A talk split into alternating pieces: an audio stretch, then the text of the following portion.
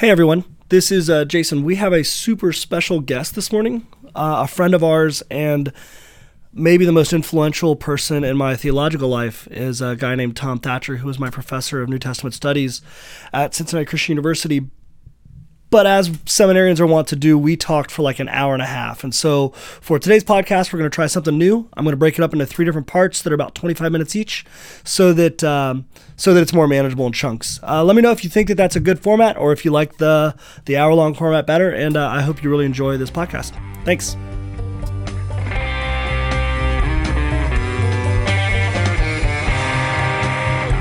Welcome to episode 13 of Bastard Pastors. episode 11 is still not online. Oh yeah, because actually in the last episode we referenced the episode before that we still haven't aired yet. It's Oh. A mystery to all. Um, 13's an This is my sister's favorite spiritual podcast because I mentioned different bastard every time. my sister's sort of a bastard. It's somewhere, somewhere in the hills of North Carolina. They're not listening to our podcast. Oh yeah, Is I that don't, what you're saying? I don't think my sister even knows what a podcast is, so I think we're Do your parents listen? I don't know. They've never said. They You know, do. you know. Once I you made a, a reference. It wasn't unkind, but it was personal in a sermon to your parents, and I edited it out. Oh, Really? thanks. Just because I- now they're gonna know. That's- Now they- well, they, they can't find it now. It doesn't exist. Uh, you know, what? I That's think right. I actually know the one you're talking about because everyone was like, ah, I wonder if I should say that. I edited it out. I couldn't. I, when I was doing. Well, this Sunday you might have to edit some out too. Um, so, Wow, man. anyways, uh, we are here today with a very, very special guest. Mm. our second world famous guest. Oh, our second world famous World guest. famous, man. uh, third through guest to have a published uh, book of Yes, anything. yes. Uh, we have What Brueggemann? Mandy. Russell. Russell, that's right. He They don't, know, wrote they don't know about Russell yet. They don't know about Russell yet. That's right. Um, his name is Tom Thatcher. Yes. He Hi, is a was a professor of mine, and when I first went to Bible college, Mine and well. now you're up, you're above professorship, Yes, right? I am a professor of biblical studies, and um, I'm also now working in administration. Are you a doctor? Yeah, man. Man, I don't know. I Yeah, when I met back, you from 20 years in ago. '97. Yeah, I was. A, I had just get your finished. doctorate my, then? yeah, I just finished, man. When we met with Brueggemann, That- uh, not that I attribute a lot of value to that, man, but that's that when is we true, met with yeah. Brueggemann, he kept calling him Mister or just Walter, and I kept calling him Doctor Brueggemann the whole time. And I was like, "Oh crap!" I was trying to work my way Professor, as the. Professor Yeah, Brueggemann, Professor. I would call him in. Yeah. Um, do you remember having me in class in 1997? It was hermeneutics. you you were younger than me. I do remember that. I was a lot younger. And you don't have to remember me. It's No, fine. I I, do, I expected man. that you didn't. You were very funny, man. You were funny in class then too. And then- and, uh, and uh, you did your work sometimes, and uh, Well, because that goes into my next one. Because I was I also take responsibility. I was also in your beginner and intermediate Greek. You were a Greek student too. And dude. then, do you Wow. remember that? Uh, I don't know if you remember this story. 'cause I probably never told you. Like, I I did I awesome in beginner intermediate Greek. I had my flashcards, Adele Yeah, stuff. Yeah, you were 'cause studious, man. You were big on vocabulary, but you didn't really care about uh, hyphenating the words or any accent marks no, or anything. accent. Who cares about accent? And but then in advance, I went to Dr. Weatherly, and he really cared about it. He made you so do all this I actually right? went to his office. I was like, "Hey, I don't think I'm gonna do advanced Greek." And he's like, "Why?" And I was like, "Well, because uh, 'Cause I I, failed you, can't do it, man." And uh, How he's often like, do you do Greek today, man? How often do you use "Oh, the every Greek day I word? go to those flashcards still." the flashcards. They're, they're still sitting up there. No, Oh, so yeah, if you, look. I actually saw my Oh, they're right flashcard box when we were moving stuff the other day, and a third of it is like dirty from the one cards I had in your class, and the rest of it's like crisp, like pure used. All the white hard words, because I never man. touched them. But uh, no, Dr. Weatherly was like, I was like, I can't, you know, I'm not gonna do it. He's like, just do it, you'll be fine. And he gave me a grade. So here I am in class with stupid Jody Oddie, who like is taking Greek Oh and gosh, Hebrew, and you're leaving. And he's like, oh, I'll stand up and teach class a day. And I'm like, how do you know any of this stuff? You're the same age as Man, me. he's getting a. And Yeah. and so the way I passed Greek was I. I ordered some I ordered some papyrus, like real papyrus, and I wrote my final in Greek and like made it look old and I put it in this old box and I like that and I was Dude. like and I gave it to Weatherly. I found this box buried. And Are you serious, man? And he took it and he's like, "This is the worst Greek ever." but because you tried so hard, you can uh, get creativity you, points, man. You get creativity points, and somehow I passed. So for those uh, those the of you who listen who go to Legend, because Tom was my professor as well. I was man. I so thought. I took Greek with I took three sem- three semesters of Greek with you, and I was terrible. No, dude, you No, I took was uh, you terrible. took advanced Greek and uh, Johannine epistles with I me, did, man. and it was brutal. Well, I would- have prison epistles. That's with the you, too. easiest part of the New Testament. well, but translate. so the problem when I was taking no, you did well, man. when I was You taking did well. advanced Greek, I was also taking Introduction to Hebrew, and our youngest son was born that semester. Oh, I And, remember so- that. Yeah, and then I got yeah. mono at the end of that semester. Like it was a really Dude, the bad mono, semester. yeah. I was sick the whole time, and uh, but so if if you think Justin and I are good biblical exegetes, it's Tom's responsibility. It's on Tom. And if you don't If think you they don't, are, it's not you my fault. call, you can call It's- Tom it's their as own- What the well. hell's wrong with these guys? No, these guys are great, man. You you are. I was You're a bad good at student, though, theological right? thing. You you you're a good person, man. You have a gift. that- You have a lot of raw talent, Uh, dude. Is what I would say. That goes to Uh, one of my biggest lessons talent. in life. Raw talent. Is like be, your personality can get you a, a lot further sometimes in your Um, education. in the business you're in, man, it's all about it's all about uh, reputation and uh, personality, Well, man. and, And- and to your credit, man, I had so many people tell me not to go to seminary. That I, that it- especially amongst non non denominational churches, Oh, young yeah. church upstarts, you don't need to go to seminary. A lot of the hyper conservative guys are starting their own sort of like in house seminaries or training programs. they are. Yep. And everybody told me not to go to seminary, and your class was the first class I took there. New and I- Testament introduction, man, was the first one I think you took. No, I took it was the the problem the it was the harmonization. It was the um, the problem of Jesus, or Yeah, I don't it- know what the call, class was called. Was it issues in New Testament intro? Yes, Or- yeah. That class, yeah. And so it was one of those Blowing those. people's minds. I still tell people all the Blowing people's time. minds. My seminary, my seminary experience was worth every dime I paid for it I'm glad because you of classes that. like yours. There are other classes that weren't that, but Right. your class was the reason. I would try. I scheduled a class of yours every semester Yeah, I remember. Yeah, because I hated some of the other classes. that I Now, if you, which I consider you are, probably um, more well versed in the scriptures than any preacher who's up there on Sunday, how do you pick a church to go to? Oh, jeez, man. like, how do you like Their decide? website, man. Like, Their well, other a great website. their website. website. Oh, great. Um, you know, so the church I go to now, uh, which I do you have to say good things? No, I don't have to. My wife used to work there, but she doesn't now, so I don't have to say good things.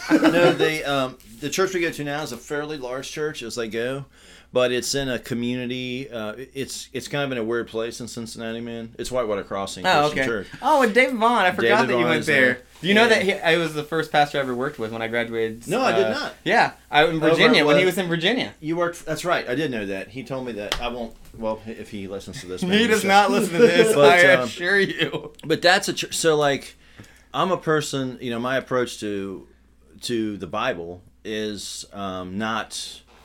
Uh, I'm not just interested in the academic study of the Bible. I'm interested in like the how it actually plays out in real world situations in people's lives. So actually, I can listen to anybody.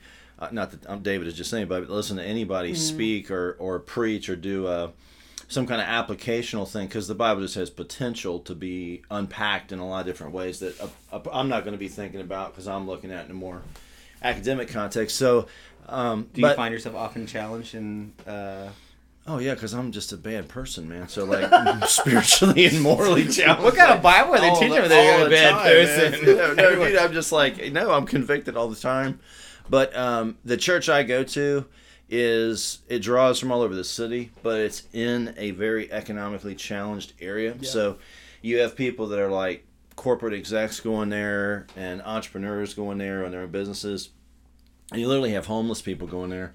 And a lot of the church's presence, my church's presence, is in reaching that um, community and serving the community Yeah. by offering free things to them, like experiences and opportunities. And we, we just have a lot of emphasis on that. That's important to me. Like, I would want to be always involved in a congregation that was actually trying to enact the gospel in some way like that. So, do you find like a lot of scholars don't go to churches because of that? Um, I find a lot of them don't go to church at all because they're burned out on religion and uh, honestly, um, I'm not necessarily saying like people that I work with, but just in general. Right. There's a the the reason that a lot of those people aren't engaged in the church is the distance. It just you have so like you could dude. What happens is you you start to see more and more the distance between like the biblical vision for Right. God's people and what the institutional church is. And if that's a big deal to you, you overcome that by saying, you know, just because I love people and want to help people and and help the church do whatever it's going to do, Right. you look to that. But there's a lot of dissatisfaction. Well, I imagine a lot of churches are not open to people so so when you you know for instance uh, like Chris Keith with the illiterate Jesus which I think is I think is so much fun. That's what a cool Yeah, concept. Let's uh-huh. talk about that. But most churches would not be open to people's thoughts or things that they've discovered intellectually. I think you said at one time people have an intellectual horizon. They do, and they can't Uh, pop out of that. So I feel like it's hard for people who have had maybe larger thoughts to challenge people. They'll be like, yeah, It probably is true, or that's probably officially true, man. I think when you get into my observations, when you get into individual churches, there's actually a lot of people who want to hear that because their own um, horizon is not fixed by the church's culture yet, especially newer people coming in who are really engaged with um, people. Though, man, I think have a um, the church is at a transitional moment, and people are interested in there's sort of a primitivism in popular Yeah. spirituality where people are looking to go back to something earlier so like i think that's why you see like in in the commercialized uh, popular forms of faith on history channel or discovery channel there's no end of interest in Yep. things about the dead sea scrolls or what was happening in the life of the historical jesus or what actually happened with noah's flood and stuff like that because they're looking for something that goes back to a more primitive, you know, more primitive, like earlier Right. period to find meaning in that. There's an idea that Jesus works, but it's the church that people don't know what to do with. You'll never hear somebody say, "Oh, screw Jesus." I did. I, ne- heard one I- pay, lady say Okay, that. so Why would you say that about Jesus? She man? told no, me. no, she knows somebody that said No, that. no. Oh. this- You never this hear like an lady, atheist. man. I mean, I Jesus hang is out with a pretty lot cool. of atheists, and this one lady was like, "I'm not an atheist. I'm an anti-theist, and I hate all of it." And she's like, "I was like, jeez." But those people are rare, right? If you most people, if you say, oh, "Hey, Jesus taught, Jesus taught this," Yeah. most people are gonna be like, "Man, I can get down with that." Yeah, Yeah, no they- one And, hates then the they, message of and Jesus. then they say, "But I don't know what to do with the church." Probably that's especially culturally in America. Generally, over the last twenty years, the church has been in a weird spot. it's hard to get into the church, man. I mean, if you're really coming from the outside, the the the apparatus. I'm just observational. I mean, Yeah. you guys are the experts on that. But the apparatus We of getting into it and the and the learning curve. Um, to if you're not, you know, so I I teach at a school that has a divinity college and a seminary. That's where I met you guys, right? Yeah. Uh, but we also have like business programs and education programs and psych and all that kind of stuff like that. All the other liberal arts stuff and as um, students are, I just noticed as people are coming into our programs, we require them to do a certain amount of, of Bible and theology, no matter where they come from. But increasingly over the last decade, we've had to continually change that curriculum because people's like even rudimentary awareness of biblical or ethical or theological concepts just isn't there. And I say when I say rudimentary, I mean um, they just don't know anything. But what we've also observed, and I'm talking here about uh, people that have been in the church, Yeah, uh, adults or or kids who've gone through the church. But at the same time, um, what's interesting to me about that, and I think the church has to figure out how to do this too. We're trying to figure out how to do it institutionally. Uh, if somebody comes to a college and you say you got to take this class on something in the Bible, you got to take a survey of the Old Testament. Um, and they come in like, well, I never read the Old Testament. I don't know anything about that. Never went to church in my life. You know, I'm just I'm coming to school. I want to get an education. You're making me take this class. Um, they don't actually they don't know much about anything that they have to study. right. So they take a class in Shakespeare, like, well, I don't know anything about Shakespeare. I never read Shakespeare. I hate all that old ye stuff and all of that. But with the with the biblical content, there's an emotional difference about that. Hmm, if a person says, "Well, I never took a class in microeconomics," um, I don't know anything about microeconomics. That's okay. But then they say, "Well, I never took a class uh, on." Uh, on uh, something you know biblical ethics Right.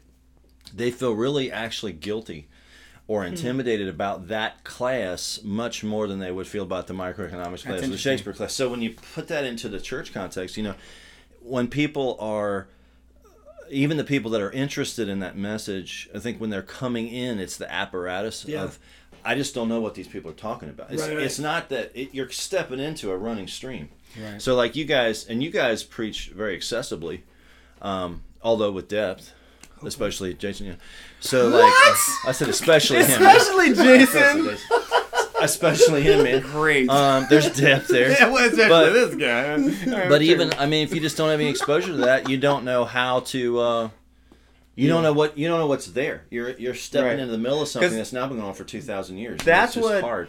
whenever I think of the biblical institution as far as uh, higher learning, um, I, t- I you know I meet people all the time who went to our particular school or any school and they like hate it. They're angry. They didn't Yeah. get what they wanted. They didn't. And Yeah, I've never true. felt like that because I feel like man, I and it was the biblical content that was like that. That helps me now. Like that opened my world to all these possibilities.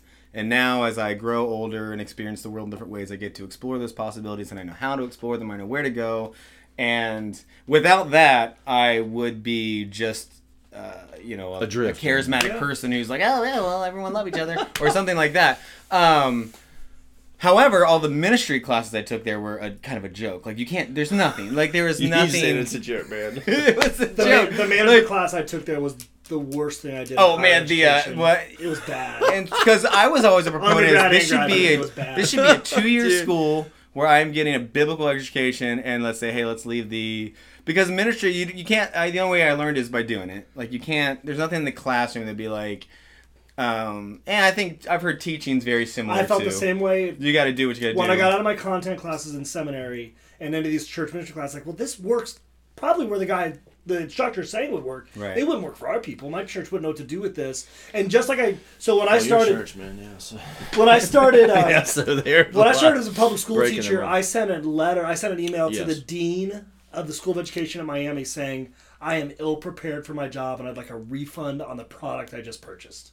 This product's faulty. Did they give it to you? No, no. But and, and as I was talking to other teachers, you can't teach somebody how to be a teacher, right? You just Right. you just flounder. Everybody that's a first year teacher, I'm like, well, look, there's just the first three years, and you're just floundering. You just learn how to do it. Ministry's the exact same way. You can't. Very much so, It's all man. it all Well, has to be contextualized. the problem I saw, especially when I left the school, graduated, came back, got my master's, and worked there. Almost got your master's. Oh, yeah, You still have your one master's? cla- One class away. He I got got fired. fired. before I could finish it. We man. got we gotta finish. He got. I got, I he's, got fired. he's before I got to could be out of finish it. like it's been too many Yeah, it's years. been too many years now. The man. credits won't Okay. carry over. Um, Get you that one class. Jeez. It was one class. I got fired right for it, man. Can you get him an honor? But then Paul you can tell you can tell people you're a graduate Paul student. Presta. No man, I did not like that guy, man. I don't even know He was so mean.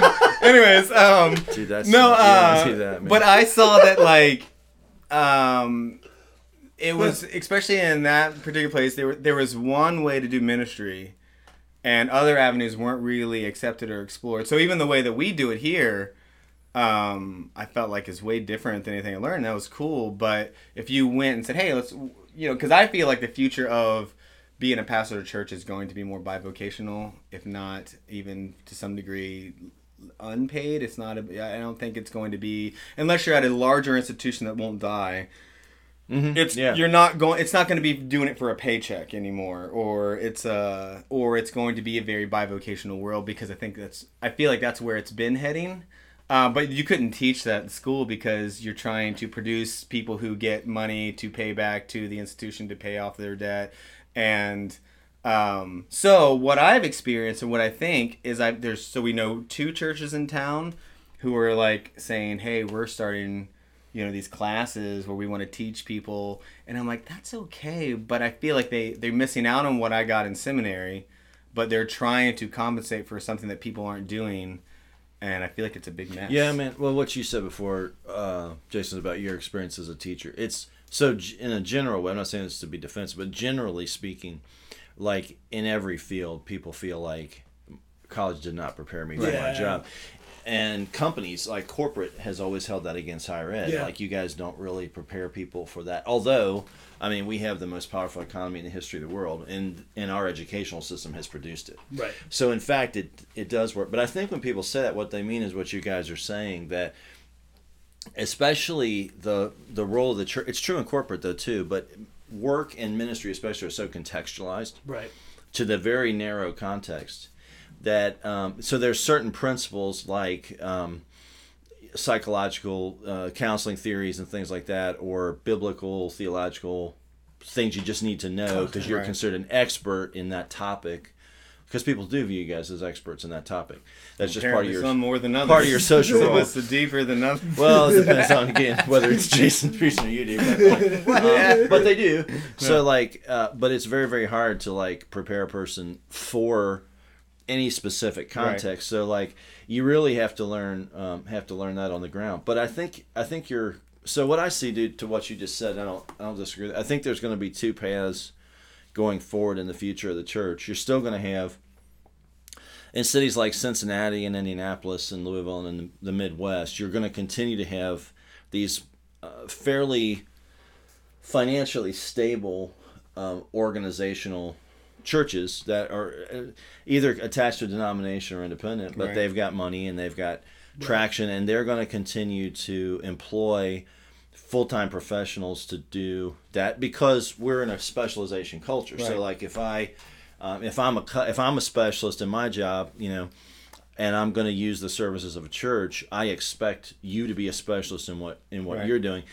And other areas, and this is true cross cross sectionally all through America, but especially in like the post Christian areas of the country, like all of the Northeast, all of the West, well, no, like Southern California is pretty religious, but um, areas like Greater Seattle where you have like a nine percent Yeah. attendance at church, um, cities like Boston where it's about three percent. Wow, I didn't know. there's just not a sufficient um, there's two things. One, there's just not sufficient money to support that organizationally but there's also just a different model of the church is going to have to emerge Right. to engage people in that culture um, one jason and i talked one time uh, about we've talked about it several times so appreciate to him but uh, we were we were observing that the church as an institution has never produced an original social form it's always just adapted itself to existing social forms. Right. So, like the very first churches were either in synagogues or they were uh, they either met like a synagogue, which they came out of, or they had they had dinner together, like you see in Paul's letters. They Right. literally you go to somebody's house and eat dinner and drink, and that's what people did in that culture. They went to banquets. That's what we do now. And then the church evolved. yeah, that's it. Uh, then it evolved into you know it took on the. Uh, it became an underground movement. So you have these funerary societies in the second century and clubs uh, that churches adapted that model. They after Constantine, the church adapted the model of the basilica, which was already a cultural institution. That they just took that. I mean, in modern America, every church, including your church, is a 501c3 not-for-profit corporation, and that's the model we've adopted. So we, we've the church never said, "Hey, we're going to do, we're going to create a brand new social form that Right. nobody's ever seen before." Right. That's how we're that's how we're going to work. So I think you're right to where you started. The church in America has traditionally been structured like kind of a a not-for-profit sort of like a lodge. Like that's why back in the 50s and 60s everybody Right. felt like the Masonic Lodge when that Right. still existed was competing with the Oh, my church. uncle is and- still like hardcore Mason. Is he? Is he's he like, like Grand Illuminati? Wizard Master. There's a nice, there's a nice Masonic temple. No, No, he's heard like that. high up. yeah, yeah. I Um, think they call him Grand Masters. Like, isn't that like a KKK thing? like the foo bombing, like he's underground. Although that's another organization that's just have, having to go back underground. But the church is going to have to do the same thing and adapt itself to other forms. And so, like one of the forms that's adapted are a guy like you who, on the surface, you look like a business owner, you know, a successful Like, entrepreneur. uh, and- you know me. no, you are an entrepreneur. man. You got you got uh, you own a you know a coffee shop, tea room that's also an art gallery. You produce your own art. You do stand up and all that stuff. But and then you do the the church is like another Right. entrepreneurial enterprise for you. I'm not successful at any of them. I'm just starting. Well, you're, you're successful They're enough all hustles. of them to They're no, but I'm sure I think that's going to I'm see. a hustler. Everybody's a hustler. And in certain areas, that's the if the church is going to survive at all, that's the only form in which it's going to survive. And what hmm. all of that to say where you started, man, traditional theological higher education was actually theological higher education was the original higher education. right. So it always grew up alongside the idea of a state church in Britain or Germany or in the in Catholicism. Then it grew up alongside of in our cultural context, you had the denomination. So Harvard Divinity School is like the oldest college in the United States, and. Wi- William and Mary in Baltimore is like a very old old seminary there. I didn't know that. Grew up alongside of the um, the church as an institution in society, and really what I think has happened is, uh, you know, theological higher ed hasn't caught up with where you guys are, like people like you are, that I'm not going to be able to. The way you want to do ministry is reaching a population um, that really isn't can't financially support like four or five step people. Right. Right. So how do you prepare a person to be effective in two different worlds, like in the corporate world and in a leadership role? And I, t- I will, t- I will tell you this though too. Um, when it's worth saying that that's really more that like that's more news to the white church because American black churches have been bivocational from the very from the very From very beginning. beginning. Yeah, that's interesting. Um, and so they've kind of had a better model for that where black pastors a lot of times uh, like some denominations like the AME church you would never have a full-time pastor you have a full-time job and you do Right. pastoral work because that's how they've learned to survive but I think that you guys probably I don't know if you feel this way that maybe gives you a better you're able to connect to people's lives more do you find Right. because of that because you are Well, living in the same way or space that We also do. do. not have to do things that are dependent on you making sure you show up next week and give money. I feel like it we- allows us to be. We've a never chased. We never felt like we had to chase the money anywhere. I like the Because so you what, don't have to. what I noticed was that the Presbyterian church I used to work at, there was a clear sort of hierarchical separation between the head pastor, who lived here, and you could be around him, you could have a relationship with him. You were never going to be his peer or his friend. He kept people pretty distant. yeah We don't do because of and because we work and do all these kind of other things. Like I'm with my kids or I'm involved in the community. Those kind of things go away. If I'm spending time with you regularly, any notion of me being able to hide is or pretend that I'm somebody I'm not is going to fall away Right. because nobody can keep up the charade for very long. The charade, this guy who wasn't a good person in any way, was it? He we won't name who he was or what church everybody what I'm talking was. about. He wasn't a good moral person. wasn't a good ethical person. Jeez. But he could maintain the facade, right? Am I right? Yeah, that's totally true. He can maintain the facade because he had no real relationships. Right. He didn't have. He didn't let people get anywhere close to see through that. Those of us who were close saw through it. Right. Yeah. We can't do that in our context. Everybody knows exactly. Everybody knows everything. But and therein lies the problem